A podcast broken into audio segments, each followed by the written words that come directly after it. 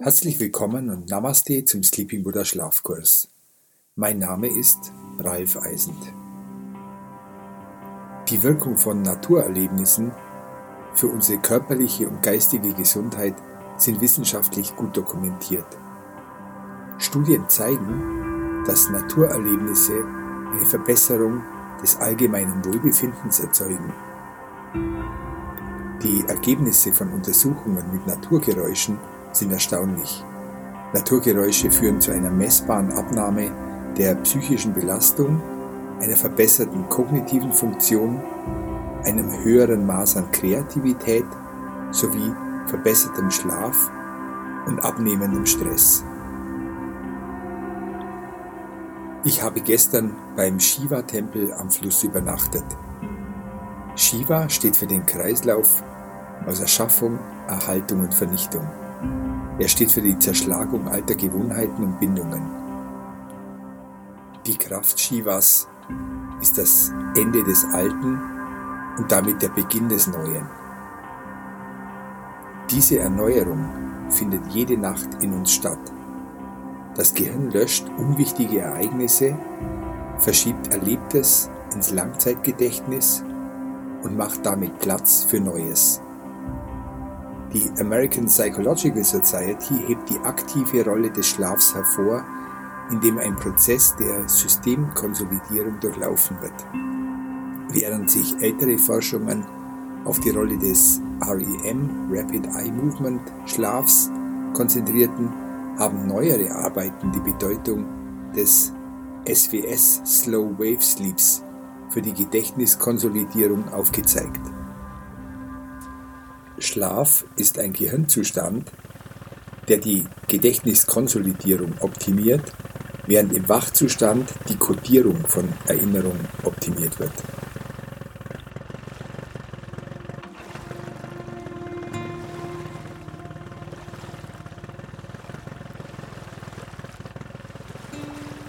Ich verbringe auch heute den ganzen Tag auf dem schlanken Holzboot und setze meine Reise zunächst auf dem Holy River Richtung Norden fort.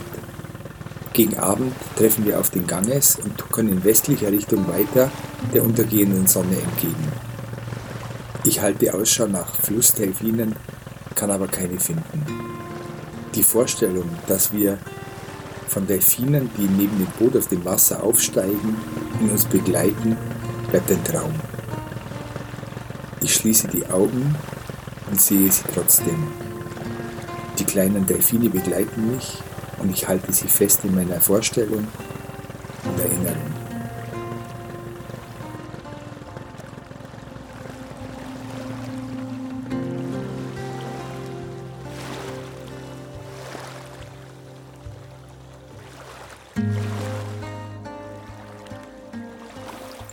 der Flussstrecke von Saga Island an Kalkutta vorbei und bis zur Mündung des Ganges habe ich nur hinduistische Tempel am Fluss gesehen.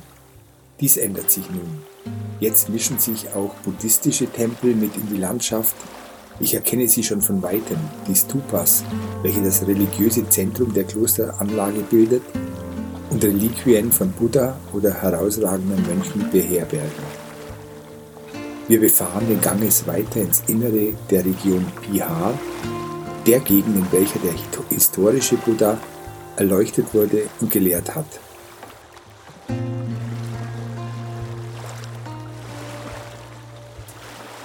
Wenn man auf der Landkarte des nördlichen Indien eine Gerade zieht, vom Gangesknick im Westen, in den wir heute eingefahren sind, bis nach Osten in Allahabad, dehnt sich der Wanderbereich aus, den Buddha in den 45 Jahren seiner Lehrtätigkeit durchwandert hat.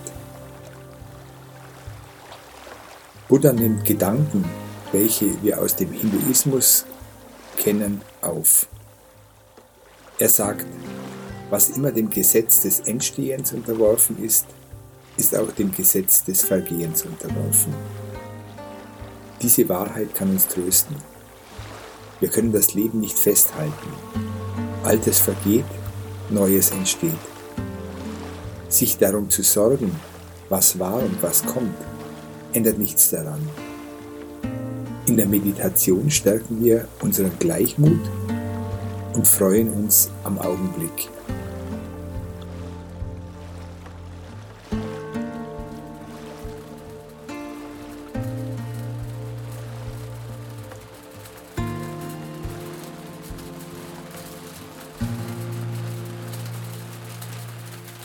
Dämmerung hat bereits eingesetzt, als es zu regnen beginnt.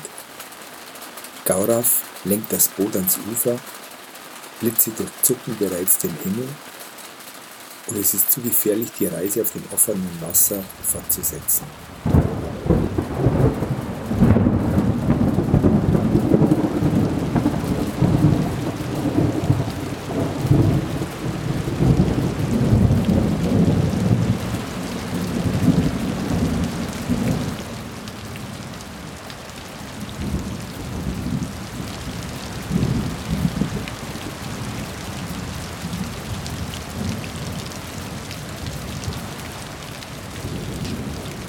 Gaurav macht das Boot an Mangroven fest und wir verkriechen uns unter der Persenning. Unter dem dichten Segeltuch der Persenning ist es stockdunkel und garantiert so für besten Schlaf. Wir Menschen reagieren sehr empfindlich auf Licht. Wir nehmen Licht nicht nur über unsere Augen auf, sondern auch über unsere Haut. Schaltet deshalb alle Lichtquellen in eurem Schlafzimmer aus Schließt die Vorhänge, damit kein künstliches Licht von Straßenlaternen oder vorbeifahrenden Autos euren Schlaf stört.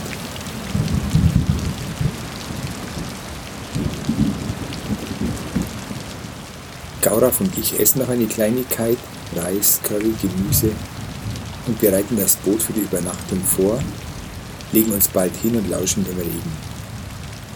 Gaurav erzählt über Chakren und Kraftflüsse aber ich döse bereits und Shiva grüßt mich mit seiner erhobenen Hand und verschwimmt.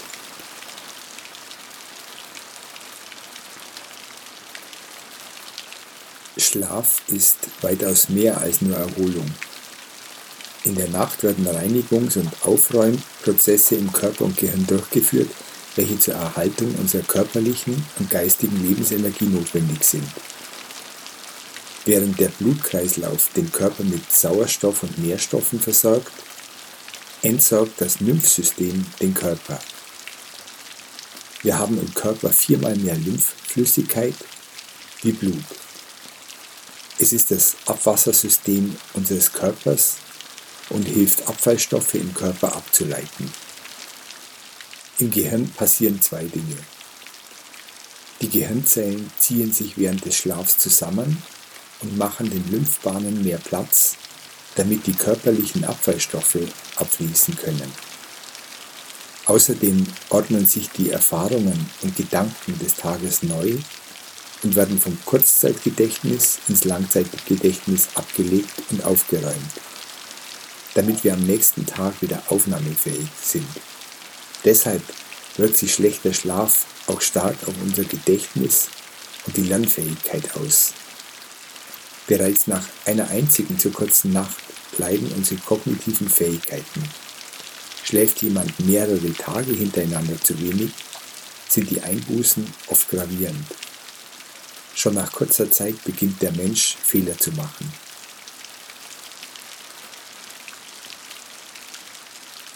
Die Ursachen sind Konzentrations- und Gedächtnisstörungen, verlangsamte Reaktionszeiten kurze Ausfälle in Wahrnehmung und Aufmerksamkeit oder gar Mikroschlafepisoden.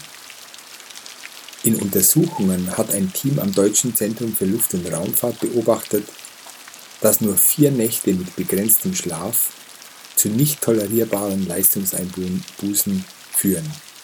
Die wissenschaftlichen Erkenntnisse zur Energiesteuerung in unserem Körper sind erst in den letzten fünf Jahren entstanden. Im Hinduismus kannte man zwar die hormonellen Abläufe nicht, hat diese aber als Energieflüsse zwischen den sieben Kraftzentren, den sogenannten Chakren, beschrieben und Übungen entwickelt, die im modernen Yoga nichts an Aktualität eingebüßt haben. Wir werden heute den inneren Reinigungsprozess aktiv unterstützen und lassen dazu reines weißes Licht unseren ganzen Körper durchströmen. Zunächst atmen wir das Licht tief ein und wieder aus. Wir begleiten die Atemübung mit einem Mantra beim Ausatmen. Das Murmeln von Mantras versetzt unseren Körper in Schwingung wie Musik und Wellen. Unser Mantra ist ein Loslassen und Stöhnen.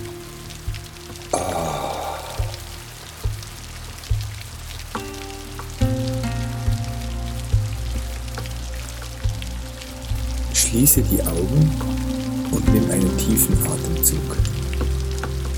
Ganz tief in den Bauch hinein.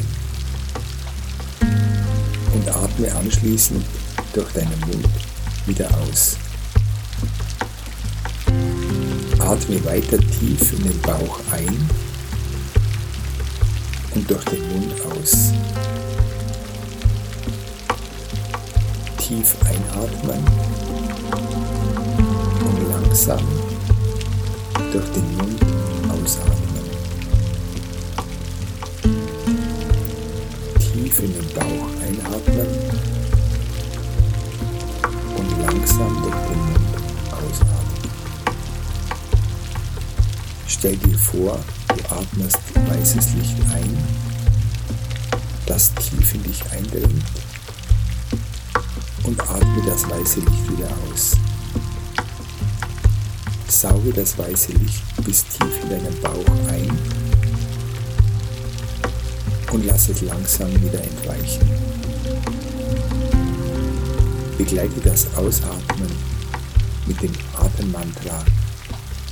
Ah. Und spüre die Erleichterung.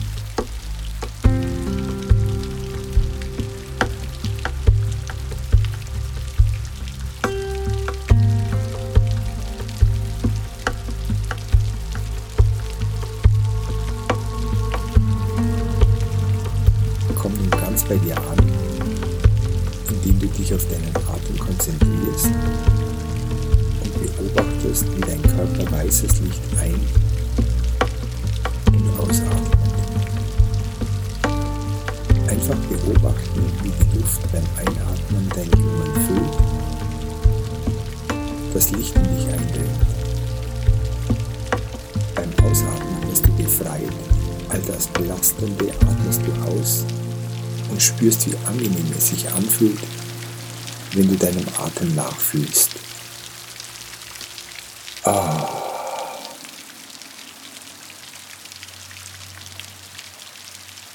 Finde zu deinem eigenen Atemrhythmus zurück und atme weiter ein und aus. Atme ruhig weiter das weiße Licht. Atme nun tiefer hinein, tief unterhalb deines Bauchnabels. Atme das Licht ein bis in den unteren Bauch und wieder aus. Das Licht durchströmt auch deinen Unterkörper. Atme ruhig weiter und entspanne dabei alle Muskeln. Entspanne dich tiefer mit jedem Ausatmen, denn du hast heute viel geleistet. Du hast heute viel gesehen und gehört. Jetzt ist deine Zeit, um dich zu entspannen. Du hast heute viel nachgedacht, geredet und erledigt. Du hast dir jetzt Ruhe verdient. Du hast viel gearbeitet und bist weit gelaufen. Für heute hast du genug getan. Du kannst jetzt ruhig alle Muskeln entspannen und die Ruhe genießen.